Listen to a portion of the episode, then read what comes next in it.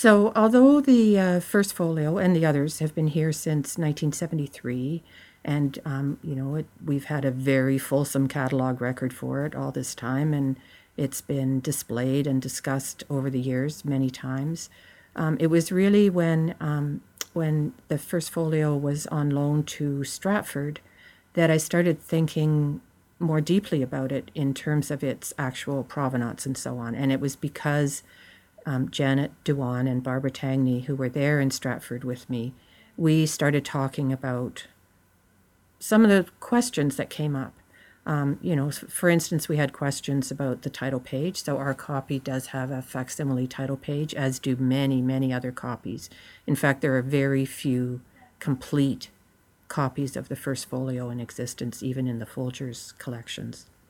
Um, so that and other things, and um, and Janet uh, started looking into it, and so it's been quite an intensive process the last uh, year and a half or so.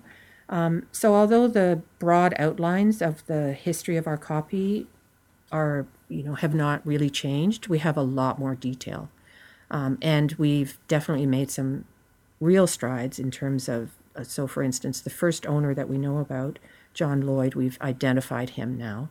Um, and we've um, been able to even uh, take a look at his will. So there are no books mentioned in his will at all, which isn't surprising because at that time, so he died in 1740, the first folio wasn't really that important a book.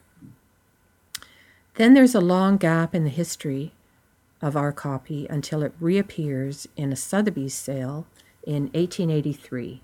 So we still don't know how it got from John Lloyd to the Drake family.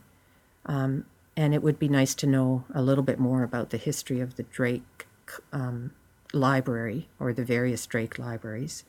Um, so there's always still going to be work to do.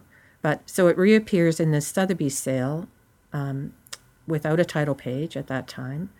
And then Quaritch bought it. So Sotheby's, I think, sold it for 100 pounds. Quaritch bought it and immediately put it into one of his catalogs for 150 pounds. And then uh, about a year later, again in another Quaritch catalog, it's up to 300 pounds now, but it's got a title page. so that whole story is is much more fleshed out than it than it was originally. Um, and then it uh, so then it was sold to uh, it went to the United States at that time and it went through a lot of different hands in the states in a very sort of short period of time and that is in itself is interesting because that was the period when huge numbers of copies of the first folio were moving from uh, Europe and particularly of course from Britain to the United States as these great American collectors started putting together their, their libraries. Um, so, you know, went through quite a few hands until um, somehow and we don't have that very first piece of the of the story but i think what must have happened is that fisher's agent in london colonel pettigrew somehow got wind of the fact that there was a set so to speak of the of the four folios available. And that's when we have sidney fisher's telegram to pettigrew saying please send full particulars. And he was clearly very excited about it. So that was i think in april. And by june he already had the books in montreal. Mm. So it's quite astonishing how, how quickly that happened. And he bought at just the right time. Prices were were low during the 50s, lower than in the I think even in the 30s and 40s. And so he was able to get a set of four Shakespeare folios, which we are, as I hmm. have to keep saying, so fortunate to have here in Fisher.